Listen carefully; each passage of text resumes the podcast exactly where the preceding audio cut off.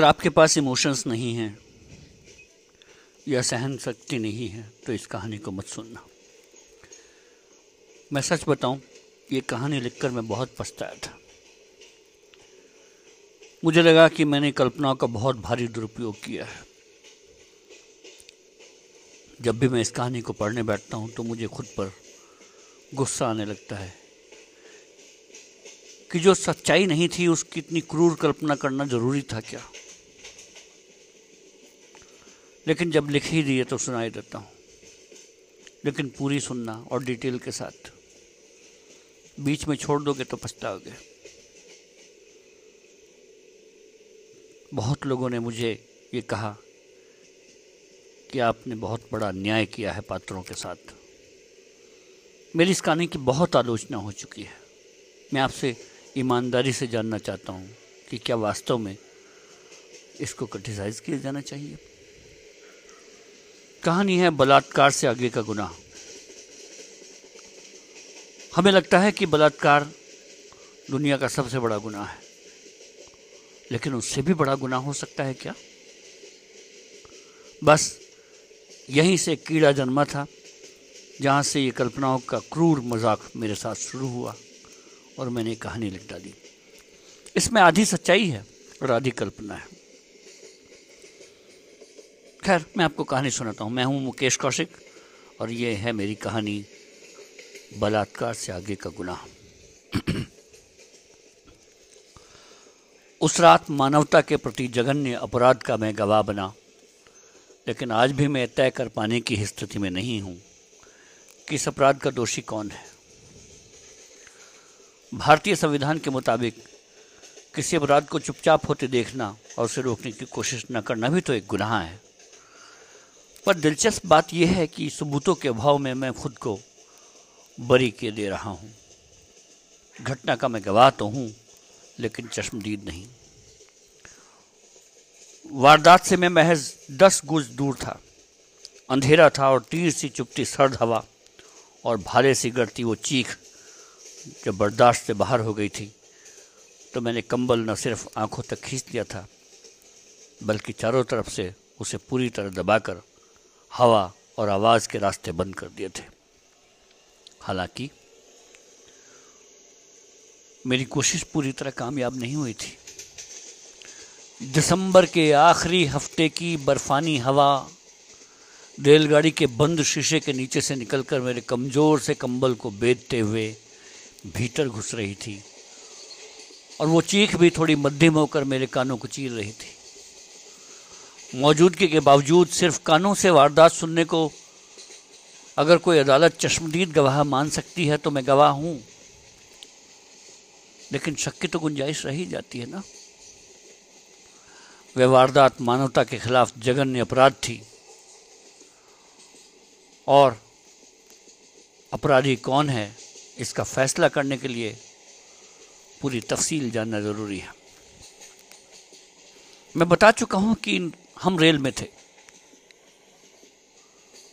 थोड़ा और ब्यौरा यह है कि हम, यानी मैं, साल में एक बार दस बीस हज़ार रुपये का चूना लगाकर टूरिज़्म पर निकलने वाली मेरी बीवी और इस हरकत में पूरी शिद्दत से उसका साथ देने वाले मेरे दोनों बच्चे, चौदह साल की बेटी और उससे आधी उम्र का बेटा, हम सब गोवा एक्सप्रेस में सवार थे।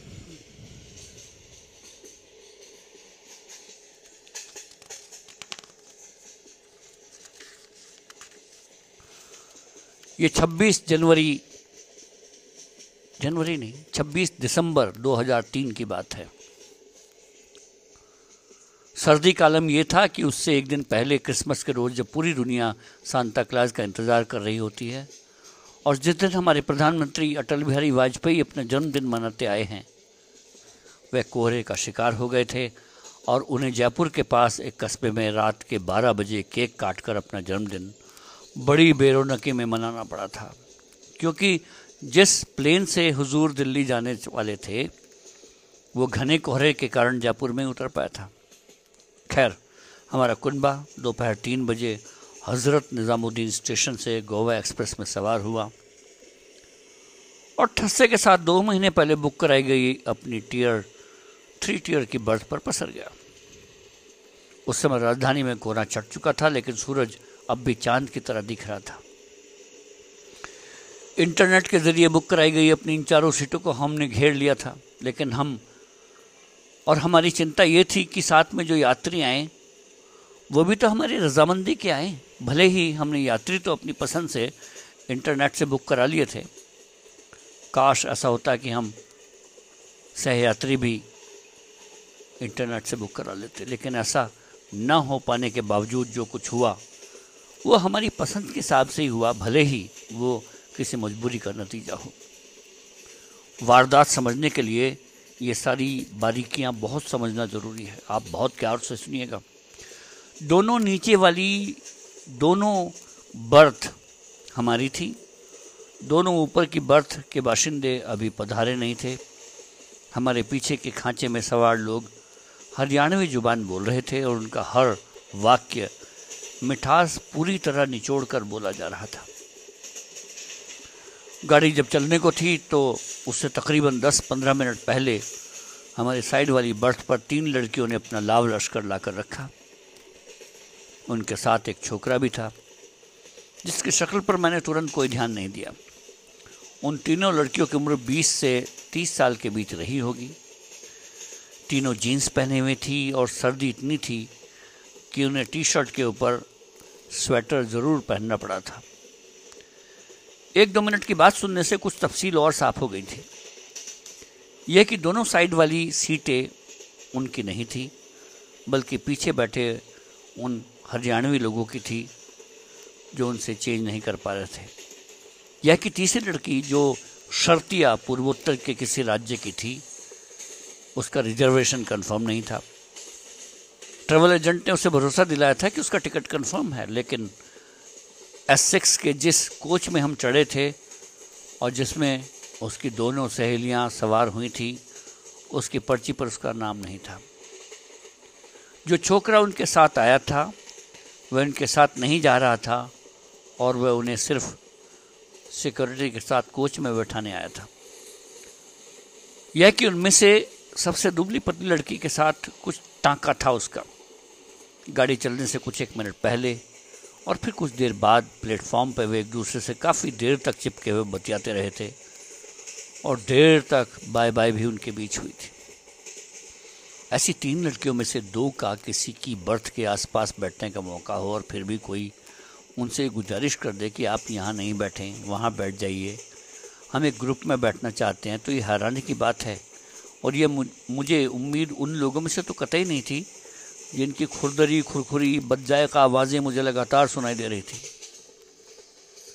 सीटी, सीटों के इस परिवर्तन से मुझे उन पीछे वालों पर ज़रूर भरोसा हुआ और इसके अलावा वे भद्दी आवाज़ें भरोसे लायक कतई नहीं थी। मुझ पर और ख़ास तौर से मेरे चरित्र पर ज़ीरो प्रतिशत भरोसा करने वाली मेरी बीवी की निगाहों से बचकर मैंने जो रूप उन तीनों लड़कियों का देखा, उसकी डिटेल के अनुसार दुबली पतली लड़की कलाइयाँ और कमर के हिसाब से किसी गंभीर मर्ज का शिकार लगती थी। बाकी दूसरे मानकों के हिसाब से वो मॉडली दुनिया की एकदम खरी लड़की थी। उसकी शक्ल कुछ हद तक दांत पीस कर बाबूजी, जरा धीरे चलो, यहाँ बिजली खड़ी है। ये गाना गाने वाली उस टेलीविज़न लड़की जैसी मेल खा रही थी। हालाँकि उसके गाल धीरे चले वाली लड़की से ज़्यादा पिचके हुए थे।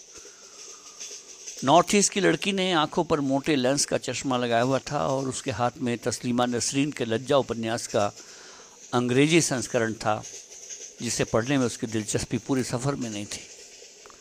कान पर चिपके वॉकमैन में उसकी खासी दिलचस्पी थी। इतना साफ़ हो गया था कि उसके भीतर से जो गाने चल रहे थे, वो ज़रूर अंग्रेज़ी ही गाने थे। इसका अंदाज़ लगाने के लिए किसी कवायद की ज़रूरत नहीं रह गई थी। उसका वज़न गठीला था और कद भी पाँच फुट से कुछ कम ही रहा होगा। तीसरी लड़की जो मोबाइल पर लगातार ट्रेवल एजेंट को खोज रही थी और तीसरी बर्थ का इंतज़ाम कर रही थी, हिंदी में बात तो कर ले रही थी, लेकिन इतना भी तय है कि इस तीसरी के अलावा बाकी दो भी हिंदी न सिर्फ़ समझ सकती थी, बल्कि बोल भी सकती थी।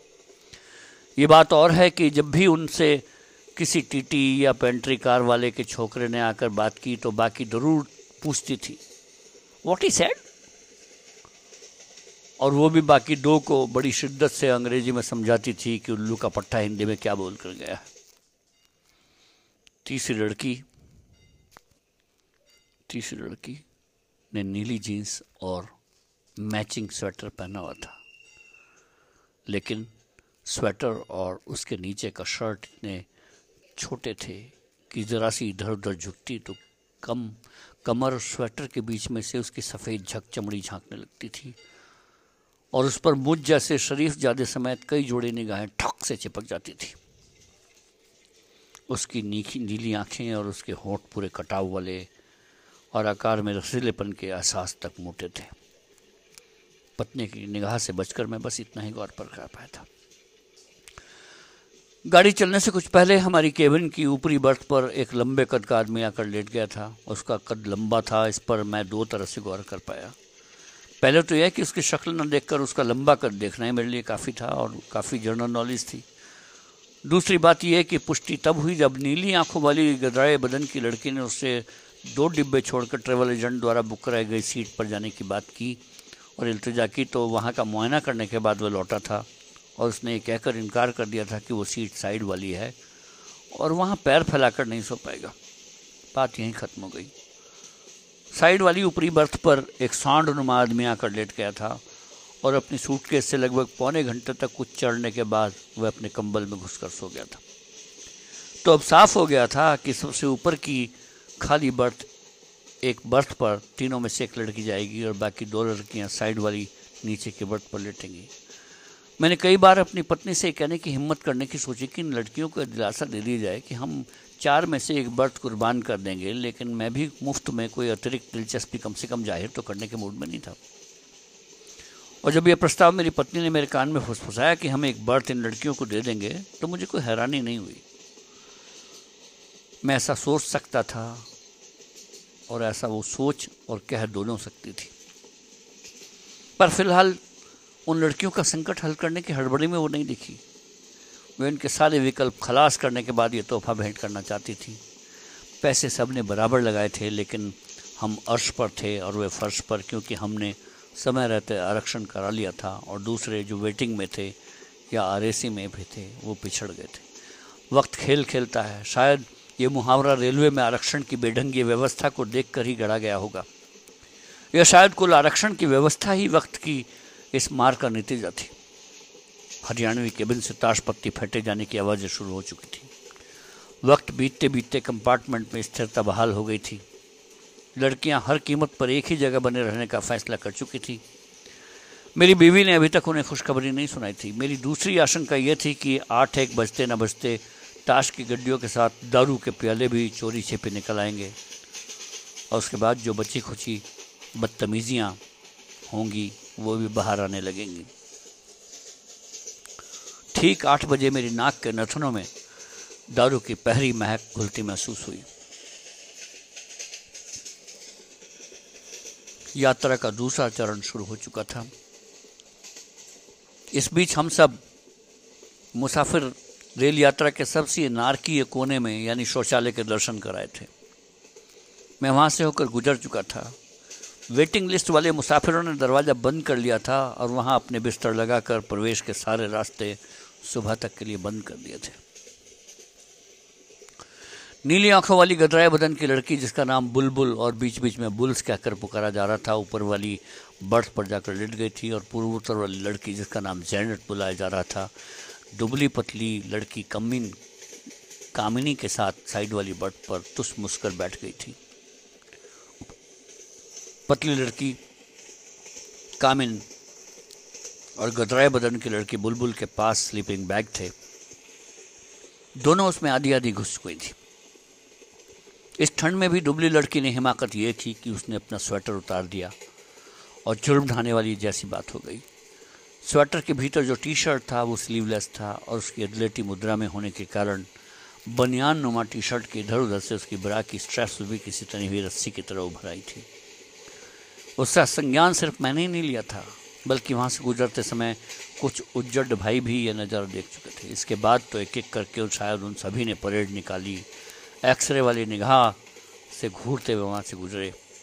मुझे इस सारी हालात से बेचैनी होने लगी थी, हालाँकि मुसीबत मुझे अपने परिवार से कम से कम तीन लड़कियाँ दूर दिखाई दे रही थी। वे कोच में बैठी हर नारी का रक्षा कवच थी। पहली निगाह और पहली मुसीबत पर गोया उन्हीं का हक था।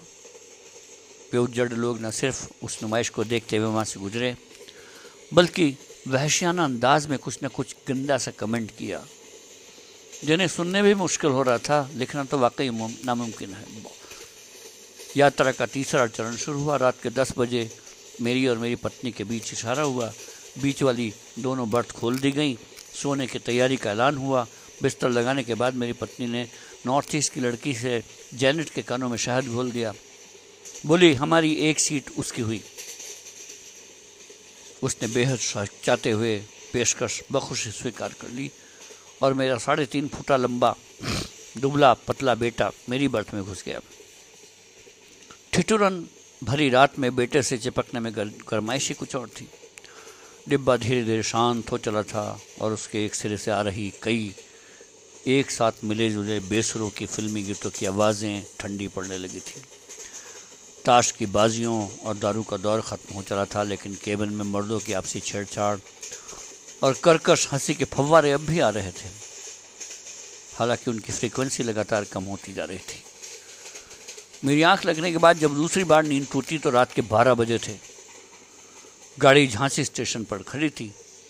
तीन में से दो लड़कियाँ वॉकमैन सुनते सुनते शायद सो चुकी थी, लेकिन साइड वाली बर्थ की दुबली लड़की अब भी उसी इन्विटेशनल मुद्रा में स्थिति हुई थी।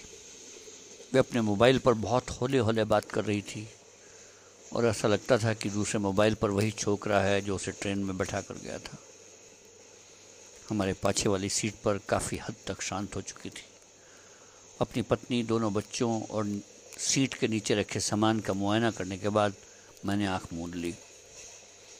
स्टेशन पर गाड़ी रुकने के बाद फिर से रेगने लगी थी।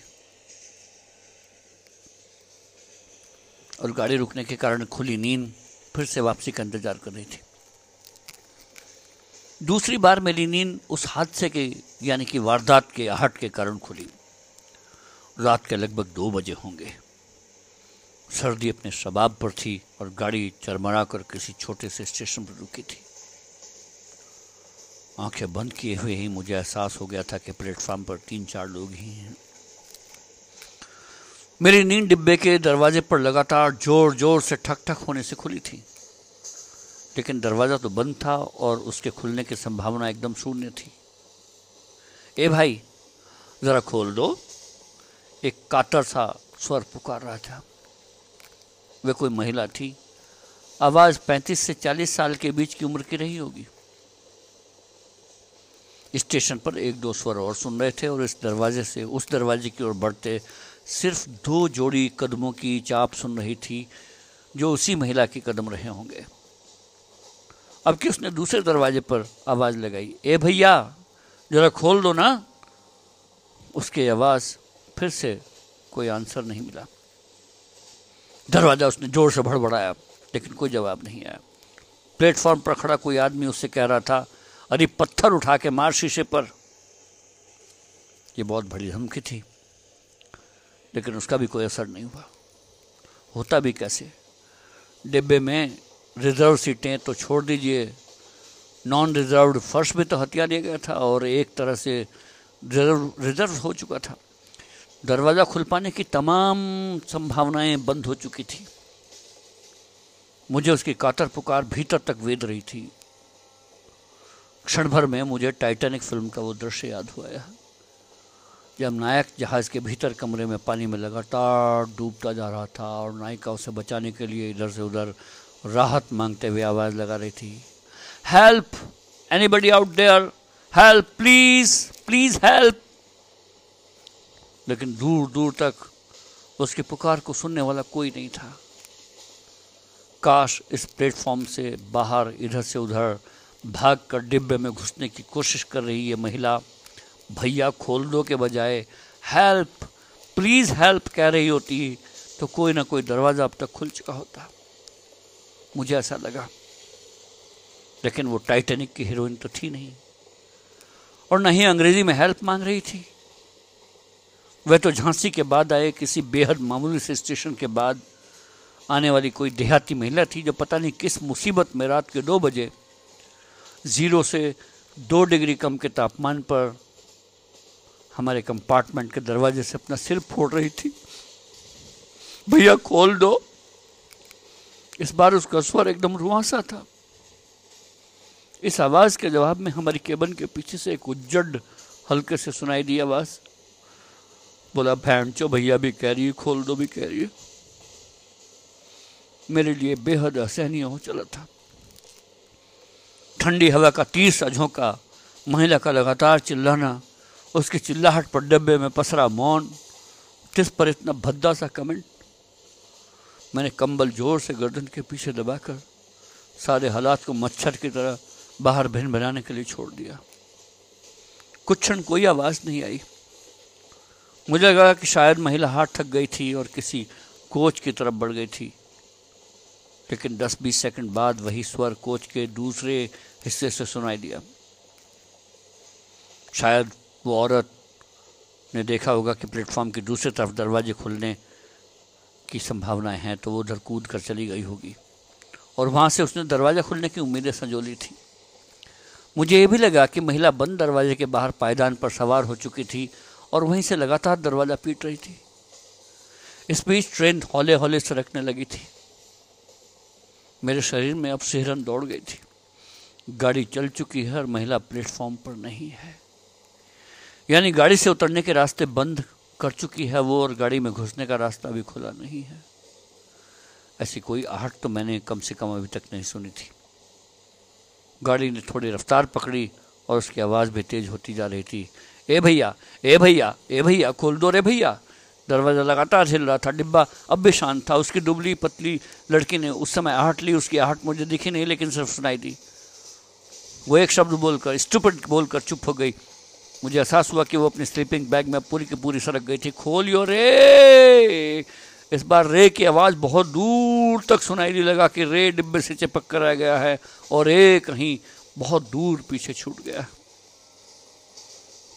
तो क्या वो पायदान से गिर गई? बहुत देर तक तो कोई आवाज़ नहीं आई। वॉश बेसिन के पास पड़े किसी आदमी की आवाज़ आई थी जो कह रहा था, गिर गई, लगती है ससुरी। पायदान पर उनसे चढ़े हुए, गाड़ी चले हुए, उसके बाद एक ही आवाज़ आए तक इतना समय ज़रूर हो चुका था कि गाड़ी से उतरने की नहीं, बल्कि गिरने की तमाम आशंकाएँ थी। और और अगर ऐसे में गिरी होगी तो उसके बचने की संभावनाएँ बहुत कम रही होगी। रात के दो ढाई बजे थे, ठिठुरती रात और रफ्तार से किसी का लुढ़कना। उस शरीर में कोई जान तो बची नहीं होगी। उफ, पटरी पर गाड़ी के पहियों के हथौड़े लगातार तेज पड़ रहे थे और मेरे सिर के भीतर इतना कोहराम मचा था। लेकिन इस फिजूल के कोहराम का क्या फ़ायदा था? वो तो मर गई होगी। और इस सामूहिक रूप से किए गए हत्याकांड में मैं भी शामिल था, क्योंकि मैं भी जाग रहा था। इस अपराध बोध को मैं किसी न किसी तरह झेल गया होता। संदेह का लाभ लेकर भूल गया होता, लेकिन जब बाद में पता चला कि उस महिला का क्या हुआ तब तो मुझे पूरा एहसास है कि मानवता के प्रति कितने जघन्य अपराध का मैं गवाह था। मूक गवाह, विकलांग गवाह, क्रूर गवाह और शायद गुनागार भी। रात के दो बजे का हादसा था और पत्रकार होने के नाते मुझे पता था कि कल सुबह के अखबार में इसका कोई ज़िक्र नहीं होगा। और जर्नलिस्ट होने के नाते मुझे भी पता था कि उसके दिन के अखबार भी महिला किसी जगह नहीं ले पाएगी। अगर कोई स्थान मिला तो वो संख्या में शुमार कर ली जाएगी। एक दिन छोड़कर दूसरी सुबह मैंने स्टेशन से एक लोकल अखबार खरीदा। दूसरे पन्ने को गहराई से देखा, लेकिन झांसी या उसके आसपास के स्थान में से कोई खबर नहीं थी। शायद हादसा अभी रोशनी में नहीं आया था। मुझे लगा कि शायद औरत बच गई होगी और गाड़ी से गिरकर घायल होना कोई समाचार नहीं होता। वैसे तो मर जाना भी कोई बड़ी बात नहीं थी। पर यह सब मेरे सामने हुआ था, इसलिए मुझे कुछ न कुछ इसमें बड़ी बात और छपने लायक बात लग रही थी, पर नहीं छपा। इसी वजह से मैं ये उस घटना को भूल गया। लेकिन वो हादसा मेरे पीछे क्यों पड़ा था? और गोवा के मीरामार समुद्र तट पर मेरे सामने आकर वो फिर से खड़ी हो गई, और ये वारदात का बहुत विकराल रूप था। मीरामार समुद्र तट पर परिवार को टहलाने के बाद मैं लौट रहा था। आसपास के दुकानों के बीच अखबार वाला भी अपनी अखबार रेत पर बिछाए मिला। इंटरनेशनल हेरल्ड ट्रिब्यून पर निगाह पड़ी। उसके बॉटम स्टोरी में ले निगाह पकड़ ली। वो खबर झांसी से भेजी गई थी। शीर्षक का हिंदी में लब्बो लुआब यह था कि आरक्षण का जन्म सिद्ध अधिकार प्राप्त महिला दलित महिला आरक्षण न होने की वजह से मरी। मैंने आनंद फानन में अखबार खरीद लिया। मैं एक सांस, वो खबर पढ़ता चला गया। उसके हर शब्द से मेरे रोंगटे खड़े हो गए। खबर लिखने वाले ने रिपोर्टिंग में कमाल दिखाया था और गवाह होने के बावजूद जो कुछ मैं नहीं देख पाया था, उसने देख लिया था और लिख दिया था। खबर का पहला पैरा विदेशी रुझान लिए हुए था, जिसमें भारत और उसके दलित और गरीब वर्ग की दयनीय हालत का बयान था। लिखा था, भारतीय संविधान के मुताबिक जाति के आधार पर आरक्षण का जन्म सिद्ध अधिकार प्राप्त एक गर्भवती महिला रेल से गिरकर मर गई क्योंकि रेल के भीतर बैठने के लिए उसके पास आरक्षण नहीं था। तो क्या वो प्रेग्नेंट थी? मेरा अपराध इससे और भी बढ़ गया। खबर के मुताबिक वो महिला रेलवे सिग्नल के केबन के पास गिरी थी और कुछ देर तक लुढ़कती रही थी। परिस्थितियों, डॉक्टरों और विशेषज्ञों के हवाले से खबर में कहा गया था कि रेल से गिरने के बाद वो महिला 10-15 मिनट तक बेहोश रही थी और फिर थोड़ा होश में आने के बाद उसे प्रसव पीड़ा शुरू हो गई थी। उसने होशो हवास में अपने बच्चे को दम दिया था। इसके प्रमाण के तौर पर खबरों ने लिखा था कि बच्चा मृतक महिला के आंचल से फटे एक कपड़े के टुकड़े में लिपटा हुआ मिला। इस आधार पर अनुमान लगाया गया था कि महिला ने बच्चे को दम देने के बाद उसे कड़कड़ाती सर्दी से बचाने के लिए अपनी धोती को आधा फाड़ा था और उसे गर्मी देने के लिए कपड़े में लपेट कर सीने से चिपकाया था। बच्चा उसके स्तनों के पास भेजा हुआ मृत अवस्था में मिला। खबर में अनुमान ज़ाहिर किया गया था कि महिला ने ज्यों त्यों कर बच्चे को स्तनपान कराने की कोशिश की थी और फिर शायद सिर पर लगी गंभीर चोट की वजह से पहले बेहोश हो गई थी और फिर सर्दी में जकड़कर उसकी मौत हो गई थी। बच्चा भी प्रसव पीड़ा के एक घंटे बाद तक जीवित रहा था। ये पोस्टमार्टम रिपोर्ट के हवाले में सामने आया था। खबर के अंत में हैरत से लिखा था, पुलिस ने इस हादसे का कोई मामला दर्ज नहीं किया है। फिर अपनी कमेंट जाड़ा था, आरक्षण का जन्म सिद्ध अधिकार प्राप्त दलित महिला तो रेलवे का आरक्षण नहीं होने के वजह से मर गई और उसका नंगा बदन नवजात शिशु सर्दी से मर गया। मैंने रेलवे से लेकर सरकार तक, समाज के आचरण से लेकर अपने आचरण तक, आरक्षण की व्यवस्था से लेकर देश की आबादी तक, पता नहीं क्या क्या क्या क्या क्या क्या नहीं सोच डाला। और पुलिस में दर्ज न किए गए इस मामले की और मुकदमे की सुनवाई अपने दिल के भीतर कई बार, हज़ार बार कर चुका हूँ, पर इस जघन्य अपराध के लिए मैं किसी को दोषी क्यों नहीं ठहरा पा रहा हूँ? मैं भारत माँ की तस्वीर के सामने कई बार जाकर पूछ चुका हूँ। मैं ही मन में कई बार तस्वीर को धिक्कार चुका हूँ, अपने आप को मैं पूछता रहा हूँ, सुनो इंडिया, इस वारदात के गुनाहगार कौन है? कुछ तो बोलो। चुप क्यों हो इंडिया?